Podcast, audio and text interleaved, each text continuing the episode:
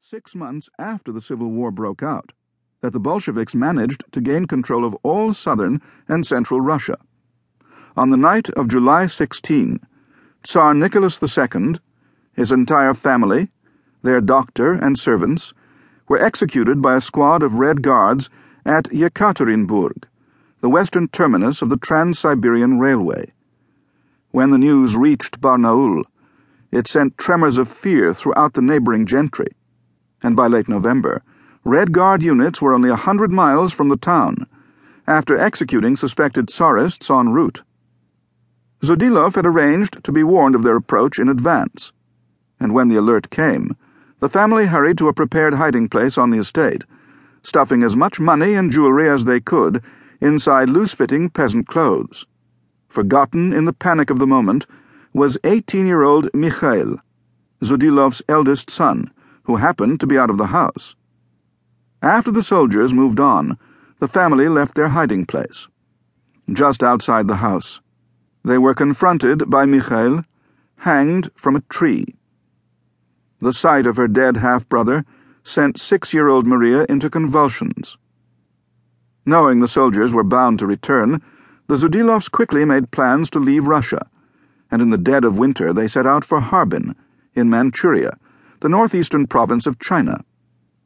Maria claimed later that they traveled by private train, with a retinue of servants, as well as stacks of rubles and the family jewels stowed in their luggage. Although there's no doubt they escaped with enough assets to live very comfortably in exile, the private train is almost certainly another example of Maria the Fabulist. Red Guards were still searching the area for potential enemies of the new Soviet Russia, and a private train would have aroused immediate suspicion. But as Barnaul was a stop on the Trans Siberian Railway, only 400 miles from the Manchurian frontier, and Harbin the last stop before Vladivostok for eastbound trains, it seems far more likely that the Zudilovs decided to keep a low profile and traveled by the regular route. When the child from a secluded country estate looked out the train window during that journey of almost 3,000 miles, she would have glimpsed the same frighteningly alien world as the Anglo Russian novelist William Gerhardie, who traveled by the Trans Siberian that same year.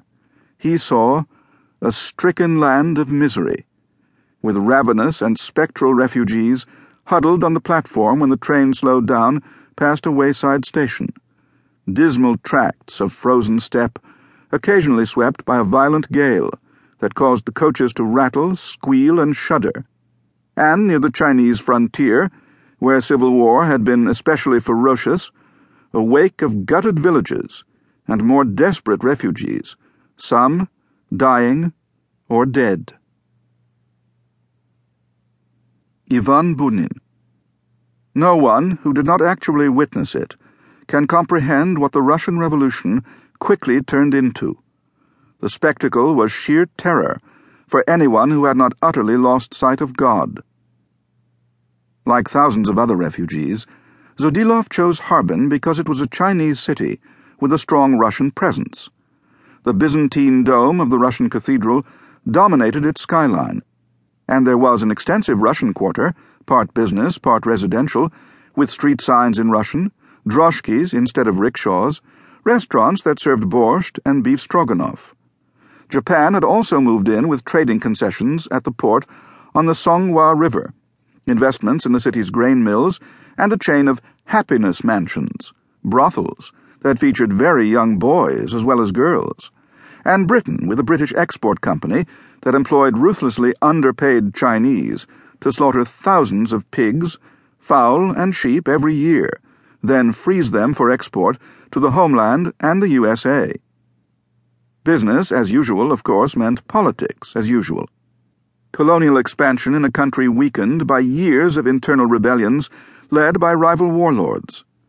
By the spring of 1918, Russian nationals formed almost a third of Harbin's population of 300,000, and the Chinese quarter was just a suburb, like a picturesque Chinatown set in a Hollywood silent movie, while the much larger central downtown area, with its handsome Beaux-Arts railroad station and Hotel Moderne, looked solidly Western.